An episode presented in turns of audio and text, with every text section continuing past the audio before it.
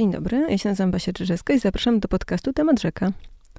Dziś moją gościnią będzie Maja Staśko, aktywistka, dziennikarka i autorka książek. Cześć, dziękuję za zaproszenie.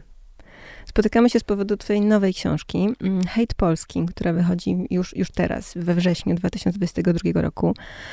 Mm, Hate Polski. Czy polski, to jest ważne, że on jest polski? Jest bardzo ważne, ponieważ e, dzieje się, wszystko to się dzieje w mediach społecznościowych w Polsce. Jest pisane po polsku, jest pisane przez Polki i Polaków, e, przede wszystkim Polaków, akurat w mojej sytuacji. I to jest bardzo ważne, ponieważ e, z jednej strony ten, ten hejt wpisuje się w takie różne dążenia, które widzimy w, na świecie, globalnie, zwłaszcza w krajach, które jakoś kolonizują nam wyobraźnię, kolonizują nam media. Natomiast y, jest to też specyficzny bardzo hejt, ponieważ odnosi się do tego, co dzieje się aktualnie w Polsce i też do różnych stereotypów, do problemów, które w Polsce mamy. To zacznijmy od terminologii. Czym różni się hejt od nienawiści? Hejt, y, y, oczywiście to jest takie cały czas słowo, które ma, nie ma jednoznacznego jednoznacznego y, definicji, która jest mu przypisana już, ponieważ to jest słowo, które się kształtuje cały czas. Jak dla mnie to hejt y, jest y, całością mm, nienawistnych treści, takich treści toksycznych, przemocowych. I w tym sensie różni się od nienawiści. Nienawiść jest odczuciem, mhm. uczuciem, czymś, co właściwie jest w nas, w naszych głowach.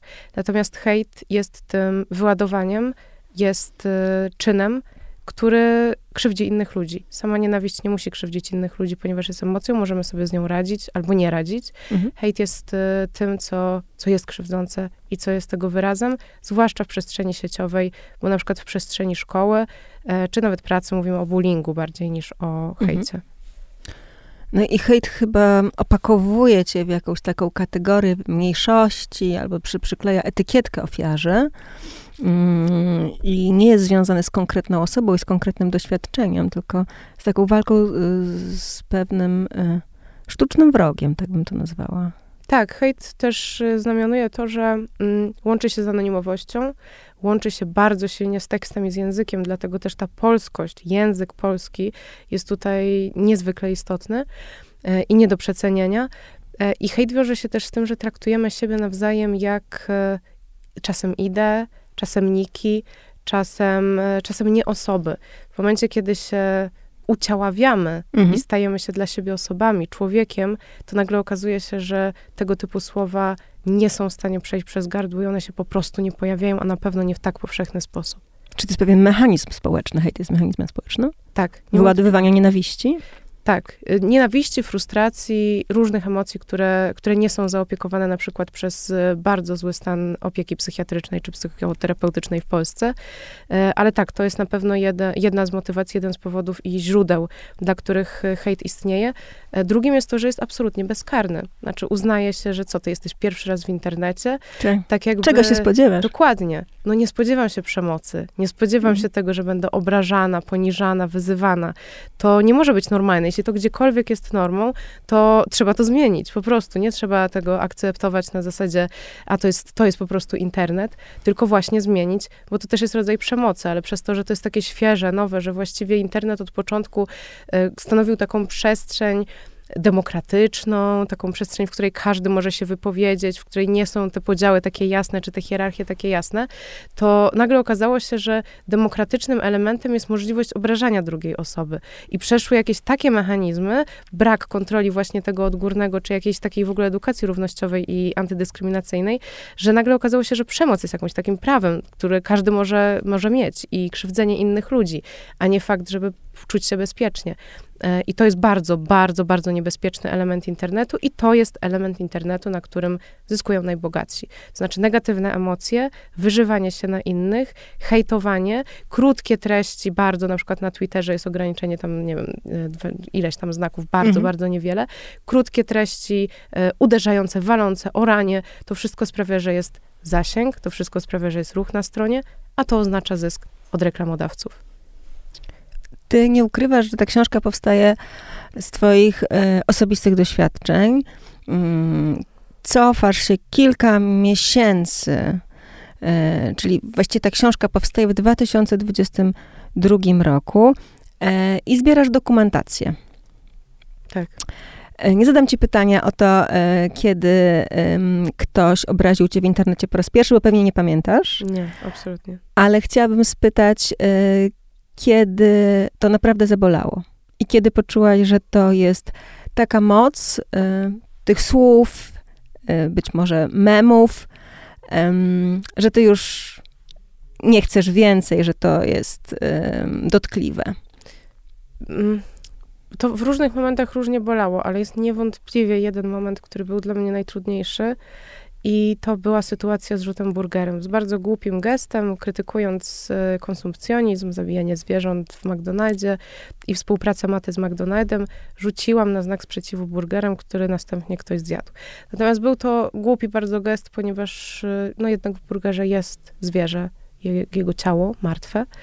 I, I to jest taki brak szacunku, myślę, do, do tego zwierzęta, zwierzęcia. W związku z tym ja oczywiście przeprosiłam od razu następnego dnia. E, natomiast e, to, to, to, to nie wystarczyło. To znaczy, za ten głupi gest ja byłam tygodniami nękana, tygodniami grożono mi, szantażowano, wyśmiewano na absolutnie każde sposoby, czasami pod pozorami jakiejś merytorycznej krytyki, która nic nie miała wspólnego z merytoryką, a czasami po prostu najzwyczajniej w świecie przez groźbę śmierci, groźbę gwałtu. E, I to trwało tygodniami na tyle, że ja e, byłam zmuszona skonsultować się z psychiatrą i zwiększyć, e, znaczy czy w ogóle do, dostać leki antylękowe, bo, bo to było za trudne. Mm, I, i to, i, i wtedy poczułam, że rzeczywiście ten hejt jest okrutny. Ja się czułam jak najgorsza osoba na świecie. Ja się czułam, że zrobiłam coś, czego nikt nigdy nie zrobił. Coś tak strasznego, coś tak okropnego, e, czego w ogóle... Mm, Ale czułaś się ukarana, bo miałaś poczucie, że zrobiłaś coś złego. Miałam poczucie, że zrobiłam coś złego, bo wszyscy wokół mi tak mówili. Mhm. Stwierdziłam, skoro wszyscy wokół mówią, że, że zrobiłam coś potwornego, coś strasznego, to tak przecież musi być. To znaczy, to nie może być tak, że... A myślisz, że to wynikało mm, z, ze skali tych wiadomości, ilości długotrwałego procesu, czy może bardziej z twojego momentu w życiu, który był może, może byłaś mniej odporna na krytykę? Myślę, że jedno i drugie. W tej chwili mam znacznie, znacznie większe wsparcie, wsparcie bliskich osób. Mam też wokół, sie, wokół siebie całe grono tych osób. Wtedy e, było ich trochę mniej, ale na pewno to było tak, że w momencie, kiedy dostawałam, kiedy moje ciało zewsząd e, odczuwało ataki, groźbę śmierci, groźbę gwałtu, to te jakieś e, memy, To były tylko słowa. Coś, tylko słowa, no, no tak, tylko mm -hmm. słowa.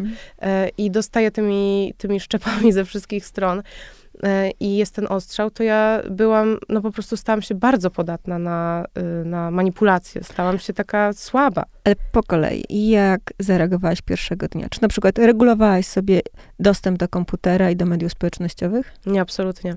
Absolutnie tego nie robiłam, też nie było nikogo, też nie ma w ogóle edukacji w tym temacie, więc ja nawet nie wiedziałam do końca, jak się zachować, bo nie, to nie jest tak, że mam Czyli jakieś czytałaś, poradniki. tak? Czytałam wszystkie, wszystkie komentarze, wszystkie wiadomości. Ja Odpowiadałaś na nie? Mm, na część tak. Ja zresztą muszę czytać wszystkie wiadomości, ponieważ tam zgłaszają się do mnie potrzebujące osoby. Więc ja nie mogę nie mieć kontaktu z hejtem i nie mogę tego do końca y, jakoś zignorować. Więc tak, czytałam, y, czytałam to wszystko. Następnego dnia zrobiłam y, film, w którym przeprosiłam za to. Zresztą i jeden film, i drugi był pod egidą, czy na zlecenie mojego ówczesnego pracodawcy, czyli firmy mediowej. Mhm. I to oni zyskali na tym całkiem spore zasięgi, a ja zyskałam nowe lęki. E, i traumę. I, e, I rzeczywiście nagrałam następnie ten, ten filmik, mm, w którym, w którym chyba przeprosiłam, czy odwołałam się, czy wytłumaczyłam, mm, dlaczego tak zrobiłam.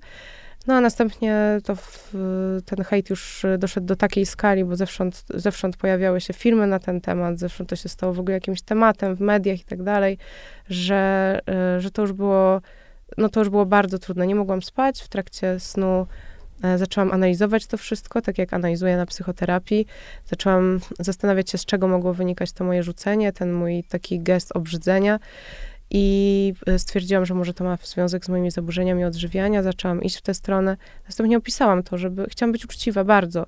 E, dużo osób mi doradzało PR-owo, że byłoby lepsze, żeby po prostu przeprosić, ale ja wtedy uznawałam, że PR jest takim sposobem na to, żeby tworzyć coś, czego nie ma, żeby bronić e, Czyli osób, potraktowałaś które... hejterów jako partnerów do rozmowy. To no, jest... Hejterów, ale, ale tak było też dużo merytorycznej krytyki. Zaprosiłam później osobę, która, e, który, z którą rozmawiałyśmy przeciwko marnowaniu jedzenia, Sylwię Górską, więc to... Mm, to rzeczywiście mm, było tam trochę merytoryki. Problem w tym, że ta merytoryka uciekała zupełnie pod tą, tą nawałnicą. Mhm. I ja mhm. nie byłam w stanie jej nawet dostrzec. E, I, mm, no i napisałam właśnie taki długi post, w którym przeprosiłam i w którym, e, w którym bardzo uczciwie opowiedziałam o tym, co jest teraz w mojej głowie, czyli o zaburzeniach odżywiania i że bardzo możliwe, że ten mój wstręt do jedzenia, ta, ta mina takiego wstrętu, że ona jest właśnie tym spowodowana. E, teraz jak, teraz jak patrzę na ten film, to mnie śmieszy, bo on jest śmieszny. To, mhm. to nie jest na pewno coś, po czym zasługiwałby ktokolwiek na masową nagonkę. Taką, e, taką przemocową, masową nagonkę i znęcanie się tysięcy osób które razem pod rękę idą, żeby, żeby dowalić dziewczynę za to, że zrobiła głupi gest. Absolutnie na to nie, nie, nikt nie zasługuje, a na pewno nie za głupi gest. Na pewno to nie było adekwatne i proporcjonalne względem tego, co zrobiłam. I teraz już mam to, jestem w zupełnie innym momencie, ale wtedy mm, to jest strasznie trudne, jak wszyscy wokół ci mówią, że, że jesteś straszną, najgorszą osobą, a, a ty nie chcesz w to wierzyć, ale w końcu, w końcu im wierzyć. A nie pomyślałaś sobie, mm, że może nie chodzi o ten gest, tylko może chodzi o to, że um, masz pewne poglądy, wyglądasz tak, jak wyglądasz, masz tyle lat, ile masz i po prostu pewno sobie możesz drażnić. Tak. Teraz wiem. Ja teraz już wiem i ja to sobie już przepracowałam i też między innymi dzięki tej książce i wiem bardzo dobrze, że hejt nie jest o mnie i że ja w tej chwili, po tym geście też głupim, wiem dobrze, że za cokolwiek będę hejtowana, to skoro mogłam być hejtowana za taki głupi gest, to właściwie ten hejt nie ma absolutnie żadnego znaczenia. To znaczy on jest o nich. To jest o ich frustracjach, o ich problemie z osobami, które żyją w swój sposób, które mają jasne poglądy. E, hejt jest o tych osobach. No i oczywiście, że łatwiej znęcać się nad osobami, które chcą coś zmienić, które są wrażliwe, które są empatyczne i które też w taki sposób występują publicznie i, i też nie kryją się ze swoimi emocjami, bo w ten sposób y, one są bardziej odsłonięte. One nie są, nie są aż tak chronione jak, y, jak te wszystkie celebrytki, gwiazdy, które mają cały sztab PR-owców, menadżerów i są, i, i, i oni czytają na przykład te wiadomości i one są chronione. Ja nie jestem, bo ja działam po prostu y, i robię swoje. E, I dobrze wiem, że wielu osobom może to przeszkadzać. Zresztą w komentarzach, które pojawiają się na przykład Krzysztofa Stanowskiego, jest wyraźnie e, problem z tym, że walczy z seksizmem.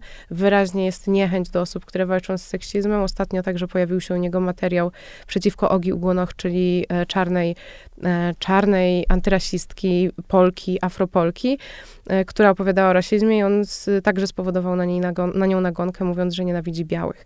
Na co oczywiście cała Polska postanowiła ją zaatakować. Więc y, to jest tak, że aktywistki do, doświadczają tego hejtu. Kobiety doświadczają tego hejtu. Mnóstwo tego hejtu miało podłoże seksistowskie, mizoginiczne. Wielokrotnie czytałam, że jestem suką, szmatą, że e, ktoś by mnie wyruchał albo nie wyruchał, że ktoś by mnie zgwałcił albo nie zgwałcił, uznając, że jakby, jak mi pisze, żeby mnie nie zgwałcił, to jest to dla mnie wielka obraza, jakbym ja chciała w ogóle być zgwałcona. Więc to, to naprawdę jest na porządku dziennym i, i z tym się spotykają kobiety, które mówią w internecie, aktywistki, które mówią o swoich poglądach w internecie i, i to niestety jest norma. Przepraszam za mój śmiech, on był nerwowy. Ja rozum- ale ja to rozumiem, tak. Ja, ja też rozumiem ten moment, w którym okazuje się nagle, że gwałt jest komplementem. Jak, I tak. zresztą jak tytuł mojej książki pierwszej, ale ja, ja jeszcze wtedy nie wiedziałam, że to jest tak powszechne, że można z gwałtu zrobić komplement. Gwałciłbym ją.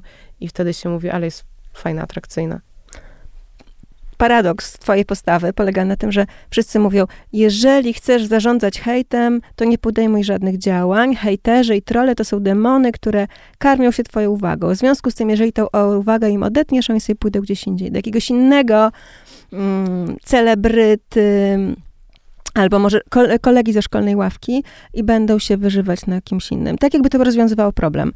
E, ty mówisz, nie, porozmawiam z nimi, przeproszę, wytłumaczę, a później mówisz, ym, pozbieram te wszystkie komentarze, albo te naj, najbardziej pikantne, stworzę wielkie archiwa, takie, które pokażą całą typologię E, pokażą te krótkie, e, dosadne komentarze, albo takie długie wpisy, pokażą te, które pochodzą z anonimowych kont, te, które mają zdjęcie, mm, imię i nazwisko, często do, dorosłej osoby. Jak się wejdzie na, na profil, to się okaże, że e, na przykład na Facebooku pojawia się tam zdjęcia rodzinne, to w ogóle są żywe osoby, które mm, nie mają nawet potrzeby ukrycia twarzy.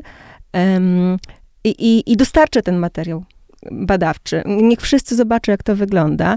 No i właśnie, dla kogo to jest materiał badawczy? Może dla psychologa, może dla językoznawcy, może dla policji.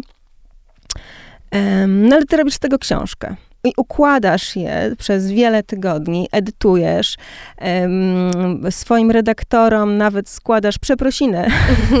tak było, tak było, przepraszam jeszcze raz.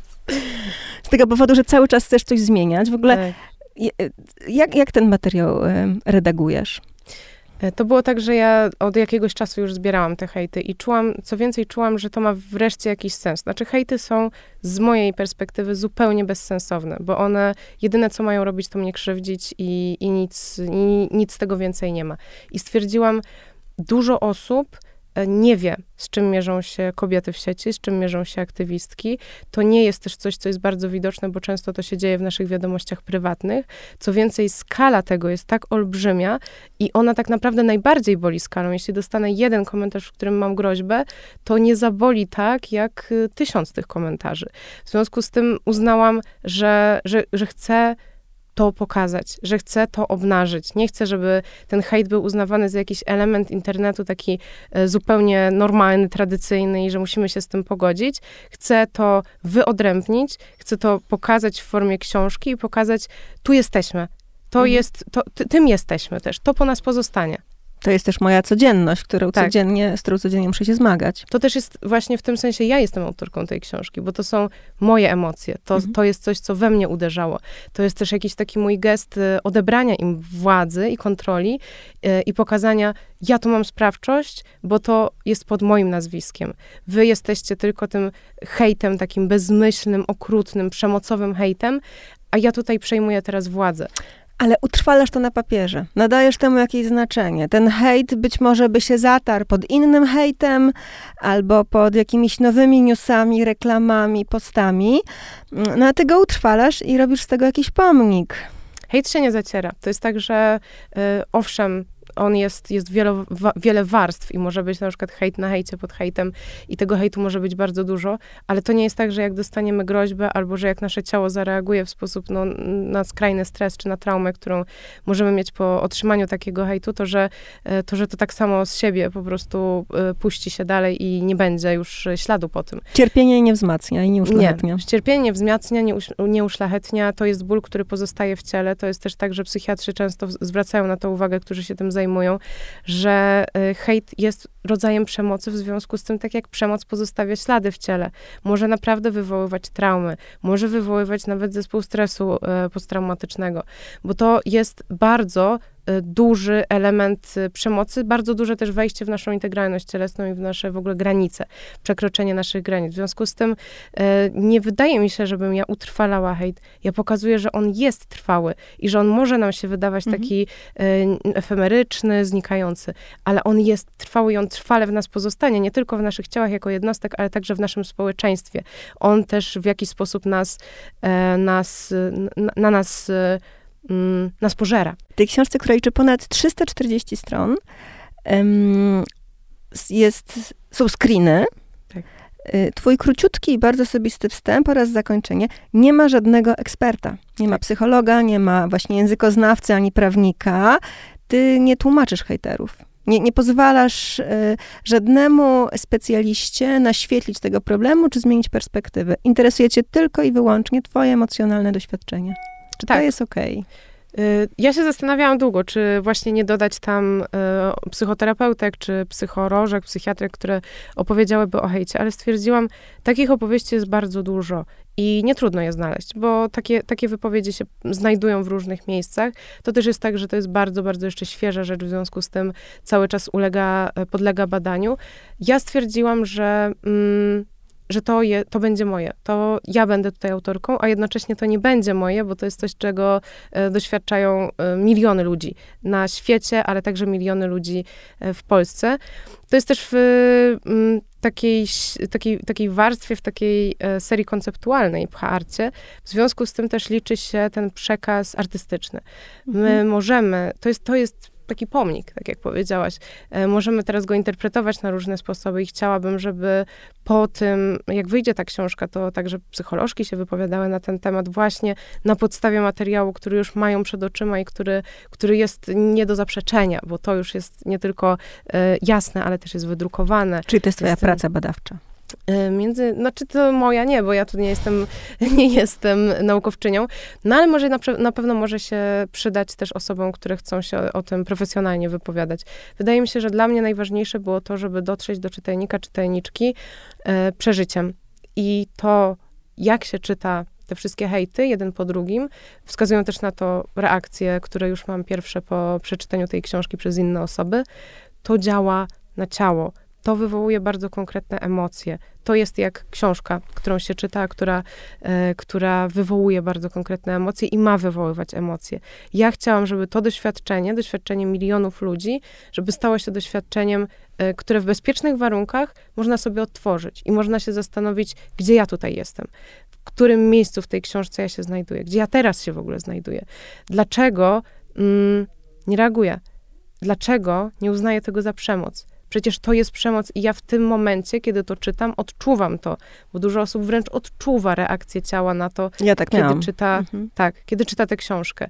I, I dla mnie to było najważniejsze. Znaczy przeżycie, odczucie, to, co czytelnik, czytelniczka może z tego wynieść. Natomiast wszelkie analizy, które później mogą się pojawić z różnych perspektyw, bo też psycholożek w różnych nurtach jest bardzo dużo, e, mam nadzieję, że pojawią się także po tej książce i że ta książka będzie właśnie jakimś takim mm, źródłem do nowej rozmowy, e, jakimś takim bodźcem, który spowoduje, że zaczniemy myśleć, nie wiem, o rozwiązaniach na przykład prawnych. Mówisz o rozwiązaniach prawnych, no i to prawo teoretycznie istnieje, to znaczy mm, za hejt można dostać karę grzywny, można nawet spędzić dwa lata w więzieniu, tylko że te wyroki nie zapadają. Nie, nie znam żadnego takiego wyroku. Co więcej, ja sama miałam taką sytuację, sytuację, bardzo, bardzo trudny moment, w którym doświadczyłam hejtu od osoby z mojego środowiska, wówczas e, poetyckiego, literackiego, bo zajmowałam się krytyką literacką. E, I ta osoba zaczęła do mnie pisać z groźbami. I poszłam na policję. Pamiętam, że, że to też bardzo mocno na mnie oddziałało. Ja się trzęsłam. Poszłam na policję. Policjantka bardzo miła, od razu to spisała, też, e, też od razu, od razu z, to zawiadomienie przyjęła. On następnie został, e, z tego, co, z tego, co pisał w mediach społecznościowych, e, przesłuchany przez policjantów, natomiast z tego, co pisał, to policjanci sobie z nim żartowali, że to w ogóle była świetna pogawędka i wspaniale spędził popołudnie. Sprawa została umorzona. Bardzo szybko sprawa została umorzona. I dla mnie to też był, było jak policzek. To znaczy to, że ktoś mi grozi i zamiast ponosić konsekwencje tego chociażby tym, że zostanie przesłuchany na policji i będzie się czuł winny, to on sobie żartuje z policjantami i że robią sobie z tego, że bagatelizują to, że robią sobie z tego bekę. Od tego momentu ja miałam dosyć duży, mm, dużą niechęć do, do zgłaszania, mimo iż tych hejtów przybywało ale ostatnio znów uznałam, że to tak nie może być. To znaczy, że, że ja mogę na różne sposoby próbować jako jedna osoba walczyć z hejtem, ale, mm, ale systemowe rozwiązania są konieczne, bo ja jestem jedna, a ludzie są miliony, którzy tego doświadczają. W związku z tym razem z moim prawnikiem, e, z Adamem Kuczyńskim z Fundacji Przeciw Kulturze Gwałtu zgłaszamy takie, e, takie hejty, takie groźby, przede wszystkim groźby karalne, które mieszczą się w definicji e, kodeksu karnego. Zgłaszamy na, do prokuratury bezpośrednio i mam nadzieję, że będzie to, że będzie to rozpatrywane. Bo to jest takie pytanie, kto powinien ponosić odpowiedzialność za działania w internecie. To jest taka sfera, która się wymyka trochę państwu, no bo ten internet jest taki bezkresny i eksterytorialny. No i właśnie to są tylko słowa i wszystko jest umowne i nie podchodzimy do, do niego poważnie. To jest jakaś zabawa dla dzieci, tak nam się wydaje. A z drugiej strony te wielkie korporacje, które czerpią zyski ze sprzedaży reklam i zajmują nam coraz więcej uwagi, coraz więcej czasu, nie mają jakieś regulaminy, ale de facto nie ścigają, nie czują się odpowiedzialne. Jak myślisz, kiedy to się zmieni? Mam nadzieję, że już niedługo. Mam nadzieję, że ten moment, w którym jesteśmy teraz, czyli taki moment, w którym największymi influencerami, jeśli chodzi o YouTube'a, e, czy nawet e, Twittera, e, czyli takie powiedzmy opiniotwórcze, gadające media, są ludzie, którzy wyzywają innych, obrażają innych, poniżają. Jest to między innymi Nitro, który nazywał mnie upośledzoną, idiotką. Za każdym razem, kiedy on napisał, że jestem idiotką, dostawałam tysiące czy setki dokładnie takich samych wiadomości o dokładnie takiej samej treści, jak on napisał, albo E, stwierdzenie, że o, ale ci dowalił, jesteś idiotką, jesteś idiotką. Powielanie tego. Ostatnio e, stwierdził, że będzie się jeszcze w inny sposób e, mnie dręczył. Nie, bo on z tego żyje, on jest nagradzany. On więc... z tego żyje dokładnie, no tak, tak, dokładnie z tego żyje i uznał, że, że kupi cały sektor, w którym to sektorze będą ludzie krzyczeć wypierdalaj, kiedy ja będę wychodziła do walki i zajeb tę kurwę kiedy będę walczyła. Y, I będzie jednocześnie w, y, w narożniku tej mojej y, współzawodniczki, zresztą świetnej osoby. Więc to są takie sposoby na to, żeby i na, nakłania i, e, i podjudza ludzi do tego, żeby robili dokładnie to samo. Co więcej, jeśli on by nie podjudzał i jeśli ludzie nie szliby za nim w tym wszystkim, to wtedy miałby mniejszy zasięg, miałby mniejszy ruch na stronie, w związku z tym miałby mniejsze zyski właśnie od reklamodawców. On też na tym bardzo mocno zyskuje właśnie ze względu na to, że negatywne emocje, że nienawiść, ona jest mocną emocją. A potrzeba mocnych emocji, zwłaszcza w tym świecie, gdzie cały czas potrzebujemy lepszych, lepszych, mocnych bodźców, do tego, żeby e, właśnie te zyski zgarniać, żeby do siebie ludzi e, przyciągać. Najłatwiej przyciągnąć do siebie ludzi przez nienawiść, przez e, wywoływanie do kogoś niechęci, często przez manipulację i mm, podjudzanie ludzi do tego, żeby, żeby rzeczywiście ten zasięg, te, ten ruch na stronie robili przez pisanie właśnie takich hejterskich, okrutnych komentarzy. To teraz się pojawia pytanie, dlaczego ty grasz w ich grę? Dlaczego idziesz na tę walkę i pozwalasz im nakręcać tą machinę, bo przyjmujesz ich zasady? Ja idę tam e, uczestniczyć w spektaklu, który ma swoje zasady, ale idę tam na swoich zasadach. Idę tam w bardzo konkretnym celu, e, krytykuję każdy element, który, e, który tam jest do skrytykowania. Krytykuję seksizm, kiedy się pojawia ten seksizm, krytykuję, nie wiem, jakieś upokorzenie czy poniżenie. No bo to jest taki eksperyment. Mhm. No to jest, to Ty jest dajesz im to, czego oni chcą, mówiąc: OK, jestem taka, to są moje wartości, ja nazywam swoje granice, wy je cały czas przekraczacie. I teraz w pewnym momencie to musi pęknąć. Znaczy, coś się musi wydarzyć, żeby publiczność zrozumiała, że to jest naprawdę. Tak, ja się boję tego, co To jest bardzo, bardzo niebezpieczny wydarzyć. eksperyment. E, tak, zdaję sobie z tego sprawę. to jest też e, część takiego eksperymentu, który już od dawna prowadzę. Ja się spotykałam z hejterami, ja z nimi rozmawiałam. Nagle wtedy okazywało się, dlatego też tutaj między innymi jestem e, na tej gali, wtedy okazywało się, że jestem człowiekiem i że oni mnie rozumieją, że nawet są po mojej stronie, że w wielu rzeczach jesteśmy w stanie się zgodzić.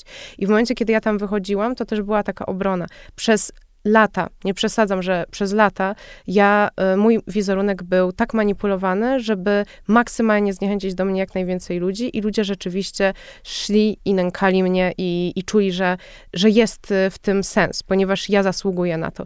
W tym momencie, kiedy ja się tam pojawiam, kiedy ja trafiam do tych wszystkich osób, ja pokazuję, kim jestem, pokazuje, jakie mam wartości i pokazuje też, że jestem człowiekiem i że to wszystko, co o mnie dotychczas mówiono, manipulowano, nie tylko o mnie, ale, ale ja tu występuję w swojej obronie, e, że to jest kłamstwo, to jest manipulacja stworzona po to, żeby generować zyski na ich negatywnych emocjach. A czy masz swoją grupę wsparcia? Czy na przykład w momencie, kiedy ogłaszasz, że piszesz książkę o hejcie, masz też głosy jakichś ludzi, którzy hejtu doświadczyli i są z tobą? Tak, bardzo, bardzo dużo. Też za każdym razem, kiedy ja wrzucałam jeszcze wcześniej, zanim napisałam tę książkę o hejcie, e, jakieś hejterskie komentarze na stories, to bardzo dużo osób do mnie się zgłaszało, mówiąc, ja też tego doświadczyłam. I one równoważą? E, tak, tak. Wydaje mi się, że nawet w tej chwili przeważają. To znaczy, że e, ten hejt w pewnym momencie był dojmujący i właśnie w momencie, kiedy nie mogłam się obronić, kiedy czułam też, że mam związane ręce z różnych powodów, bo pracowałam w tej, w tej korporacji medialnej, bo, bo nie miałam takiej takiej przestrzeni, e, bo też nie miałam wsparcia osób bliskich, natomiast w tym momencie tego wsparcia jest zdecydowanie więcej, ale to właśnie ja też, mm, ja też trochę się z tego spodziewałam, chociaż nie aż na taką skalę, właśnie dlatego, że pokazuję im siebie, to znaczy pokazuję, że jestem człowiekiem i że jestem wielowymiarowa, że nie jestem jakimś, jakąś ideą, w którą można uderzać, feminizmem, który można sobie, e, w który można kopać. Feminizm nie ma nerwów. Ja mam nerwy, mam psychikę. No ale to jest taka postawa świętego, który mówi, uderzcie mnie, wyłupcie mi oczy, ja będę męczennikiem. Nie, ja, ja nigdy nie mówiłam, uderzcie mnie, wyłupcie mi oczy. O, uderzano i wyłupiwano mi oczy. E, bez mojej zgody, w momencie, kiedy ja, kiedy ja po prostu istniałam i kiedy się wypowiadałam, to się dzieje. E, to się dzieje od lat, e, kiedy ja występuję przeciwko temu bezpośrednio, jako ja i też z ochroną, bo ja mam tarczę. Ja mam tarczę właśnie w postaci, w postaci bliskich osób i osób, które mnie, które mnie wspierają. To ja nie mam wrażenia, że jestem jak męczennik, który się oddaje na ciosy. Ja mam wrażenie, że idę po prostu starczą i pokazuję im, że to, co oni robią, czyli te ciosy, jest w tym coś bardzo złego. I dużo osób mnie przeprasza. Bardzo dużo osób mnie przeprosiło po tym, jak obejrzało, zobaczyło, jak ja na, jaka jestem naprawdę, że, że, że ja nie zasługuję na to wszystko, że jestem człowiekiem. E, bardzo dużo osób mnie przeprosiło, powiedzieli, że dali się zmanipulować, powiedzieli, że e, dali się... Mm, oddaje się tej narracji, w której, w której dehumanizuje się ludzi po to, żeby, żeby ich nękać, żeby napędzać właśnie sobie zasięgi przez mm, podjudzanie ludzi do nękania. Maciej Sztur napisał, mm, że to jest najsmutniejsza książka, książka świata. We mnie ona wzbudza złość, to znaczy jestem mhm. zła na świat i rzeczywiście mam takie, tak, taką głęboką potrzebę jakiegoś zadziałania i problem polega na tym, że nie wiem, co zrobić. Nie dziwię się. Ja, ja też e, w tym, w tym momencie już chyba wiem, co robić i jestem w, taki, w takim punkcie, w którym wiem dobrze, co robię, ale ja też, ja, ja tak naprawdę stosowałam mnóstwo technik, żeby jakoś, nie wiem, uniknąć tego hejtu, czy coś właśnie zmienić. E, blokowałam ludzi, no to wtedy oni zakładali nowe konta. Nie blokowałam, no to wtedy to już w ogóle ściek na moim profilu był potworny i to był w ogóle najgorszy czas też dla, dla innych osób, do oglądania tego. E, ale z kolei był to, był to jakiś obraz tego, co się dzieje i co, i co się będzie dalej działo. Potem rozmawiałam z tym tymi hejterami, ale w pewnym momencie w trakcie rozmów z tymi hejterami uznam, kurczę, ja tak dbam o te ich emocje, o te ich uczucia, taka jestem, kurczę, nie wiem, taka miła dla nich, a nie dbam o swoje emocje, o swoje uczucia. I że znowu tak naprawdę ta rozmowa, która miała służyć do tego, żeby znaleźć źródło hejtu, żeby jakoś, e, e, jakoś to opracować, nawet się ochronić trochę przez to, że w ten sposób e, ten hejt spacyfikowałam, bo zobaczyłam, że to są zwykli ludzie, którzy mają problemy i to jest o ich problemach, a nie o mnie. Ale mimo wszystko w pewnym momencie stwierdziłam, za dużo o nich to wszystko jest. To i tak jest o nich, hejt jest o nich i oni powinni sobie z nim radzić, więc, e, więc w tym momencie zaczęłam blokować ludzi na nowo. E, oni zaczęli zakładać nowe konta, ale ja teraz e, jestem ostrzejsza. Znaczy, kiedy ktoś mnie krzywdzi, to ja wyraźnie stawiam granice. Wczoraj w trakcie rozmowy zadzwonił właśnie Nitro do studia. Zaczął oczywiście, jak zawsze, to on próbować manipulować, czy krzyczeć, przekrzykiwać mnie. Ja wyraźnie postawiłam granice. Nie chcę rozmawiać, nie chcę, e, żeby to w ten sposób wyglądało, nie chcę konfrontować się z osobą, która mnie krzywdzi wbrew mojej woli, to ja decyduję tutaj, kiedy się chcę konfrontować z tą osobą i czy chcę się konfrontować z tą osobą. I odnalazłam w tym mnóstwo siły. To mi dało tyle siły. Zupełnie się nie spodziewałam, że, że taki gest, że, że taki gest też przejęcia, sprawczości, odzyskania tej sprawczości, że to może dać, e, dać siłę, ale to absolutnie nie jest rozwiązanie systemowe, bo, bo nie każda osoba ma taką szansę, żeby to zrobić.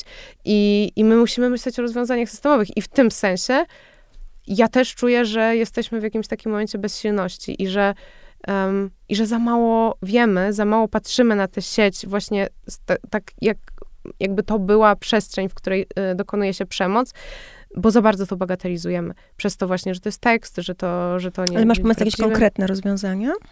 Chciałabym, żeby y, przede wszystkim pojawiła się społeczna świadomość, czyli kampanie społeczne, wprost pokazujące. Czyli mentalnie, żeby hejt był niedopuszczalny jako w ogóle y, Tak, reakcja. żebyśmy jako społeczeństwo uznali, że to jest rodzaj przemocy. Podobnie jak w tej chwili uznajemy, że pobicie kogoś bez zgody, no bo y, nie wiem, w BDSM to na przykład inna sytuacja. Nie, no, ale mówimy ale o sytuacji, która o... się dzieje na ulicy tak, albo się dzieje Tak, i pobicie na ulicy y, uznajemy, że to jest tak, nie ludzie okay. filmują, dzwonią filmują, na policję. podchodzą, mhm. pytają, co się dzieje. Pobicie w sieci ludzie dołączają. dołączają do osób, y, do osób nękających. Albo dlatego, skrolują dalej. Albo skrolują dalej i, ale właściwie dołączać jest naprawdę łatwo, bo to niczego właściwie nie wymaga, a dzięki temu to my jesteśmy hejtujący, a nie jesteśmy hejtowani. To Czyli powinniśmy rodzaj... zgłaszać i nazywać Sprawę po imieniu? Nazywać sprawę po imieniu, zgłaszać i reagować przede wszystkim, bo ta reakcja jest niesamowicie istotna. Tak reagować w serwisie. reagować Czyli na miejscu, zgłaszając. W, czy zgłaszając, czy reagować po prostu mówiąc, e, ej, to jest nie okej, okay, albo wspieram cię, słuchaj, co, co za w ogóle, jak, jakim prawem on coś takiego Najlepiej mówi. pisząc publicznie, a nie w Publicznie, oczywiście, mhm. oczywiście. W prywatnej wiadomości to jest ważne i e, prawdę powiedziawszy, ja w prywatnych wiadomościach mam, mam wrażenie, że w tej chwili więcej wsparcia niż hejtu, ale osoby bardzo często mówią, jeśli jeśli ja bym to napisała publicznie, Ściągnę to ja bym siebie. była hejtowana. Mhm. I to jest tak. najgorsze, że osoby, które wspierają, które są przeciwko hejtowi, one boją się, bo z drugiej strony są hejterzy, którzy nie mają absolutnie żadnych skrupułów, żeby hejtować. A przecież osoby wspierające nie zaczną hejtować tych hejterów, bo to nie jest sposób walki. Czy myślisz, że w internecie pojawiły się takie wyspy, które będą zamknięte i regulowane? W tej chwili te wyspy już istnieją. To są bańki, które rzeczywiście są tworzone i kształtowane pod y, konkretne całe społeczności i można z jednej bańki do drugiej absolutnie nie wiedzieć, co się dzieje w internecie właśnie po tej drugiej stronie, stronie sieci właśnie dlatego, To jest bardzo te, niebezpieczne, że te, wolność słowa na przykład. Tak, tak. To jest bardzo niebezpieczne także jeśli chodzi o e, tworzenie m, mm, takich bardzo, czy to fanatycznych, czy to, czy to radykalnych, e, przemocowych e, treści, ponieważ w takiej bańce, kiedy nie ma tego zwrotu typu ej, to jest przemoc, to nie jest fajne, nagle okazuje się, że to jest normalne i jesteśmy w stanie iść coraz dalej, coraz dalej z przemocą, z jakimiś toksycznymi zachowaniami, e, czy właśnie z, z jakimś takim fanatyzmem e, i, i nie, ma, nie ma zwrotu. Nie ma tej zwrotki pod tytułem ty, to, co teraz robisz, jest przemoc. Tylko jest na przykład to, co teraz robisz, to jest obrona ojczyzny i teraz właśnie e, pod, pod konstruktem obrony ojczyzny tę przemoc się, tę przemoc się cały czas powiela, więc to jest bardzo niebezpieczne. Czy jesteś przygotowana na atak hejterów po napisaniu tej książki? Na przykład na pozwy? Oj, ja bym bardzo chciała, żeby się pojawiły pozwy.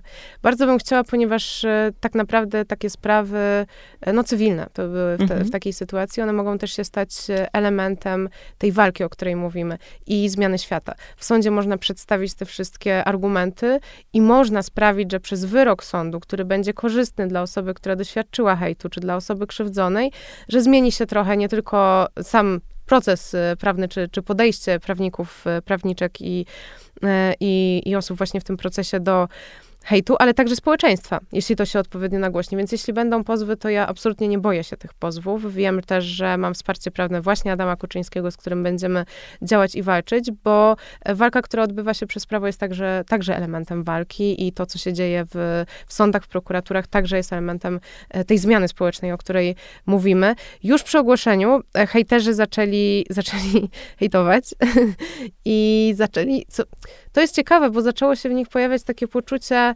wykorzystania. Mm, to są ludzie, którzy, którzy próbowali mnie wykorzystać od miesięcy czy od lat, a jednocześnie w momencie, kiedy to ja przyjmuję tę władzę i pokazuję e, czarno na białym, na papierze, już bardziej, bardziej mocno i bardziej tak do, do, dotkliwie nie da się tego pokazać, e, to oni czują, że, że to oni zostali wykorzystani. E, I i myślę, że, że to też jest jakiś, jakiś dobry moment dla nich do refleksji. Do refleksji nad tym, co robię, do refleksji nad tym, do czego to służy.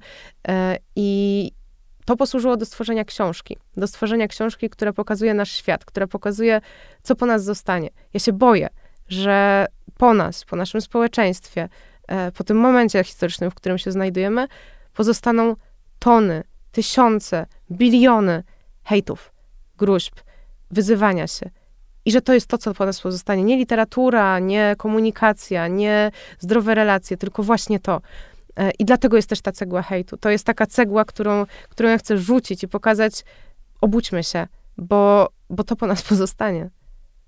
No jest taka teoria, że internet jest bardzo młodym medium i dopiero uczymy się z niego korzystać. E, więc rozumiem, że ty pokazujesz, do jakiej ściany doszliśmy i jak niezarządzanie komunikacją w internecie doprowadza do ogromnych szkód w zdrowiu psychicznym i fizycznym. Tak.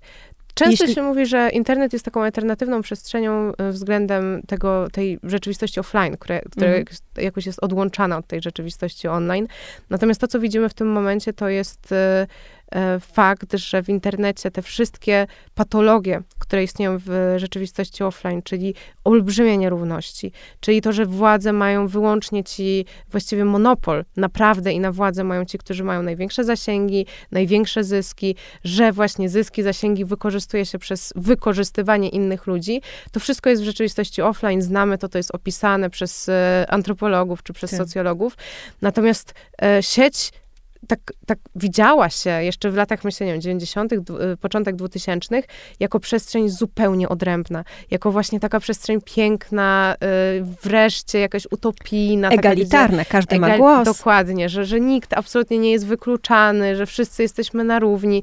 Okazało się, że znów najsilniejsi mają moc, na, największy głos. Najsilniejsi mogą powodować e, znęcanie się nad całymi grupami społecznymi, jeśli na przykład to jest dyskryminacja względem osób LGBTQ czy względem kobiet, ale także nad bardzo określonymi poszczególnymi osobami i że znów mamy do czynienia z tym, że wielkie korporacje, które zyskują na naszym byciu w internecie, e, wykorzystują nas do cna, doszczętnie, bo wykorzystują naszą prywatność. Już nie tylko jesteśmy w pracy, w zakładzie pracy i wtedy jesteśmy im podporządkowani, no bo musimy pracować, ale wracamy do domu i znów jesteśmy im podporządkowani i znów pracujemy na ich zyski, na ich zasięgi, sprzedajemy im swoją prywatność. To nie jest nasza wina, że my im sprzedajemy. To jest ich wina. Tego, w jaki sposób skonstruowali i w jaki sposób znów przejęli tę przestrzeń, która miała być naszą przestrzenią.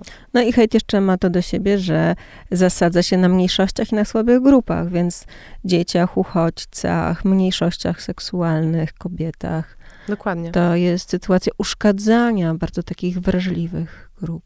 Tak, i powiększania czy utrwalania dyskryminacji, a właściwie to, to też powiększania tych dyskryminacji właśnie przez to, że, e, że pod pozorami tej wolności słowa e, dyskryminuje się ludzi. Znów. I to tak na potęgę. Maju, dziękuję. dziękuję także. Do usłyszenia.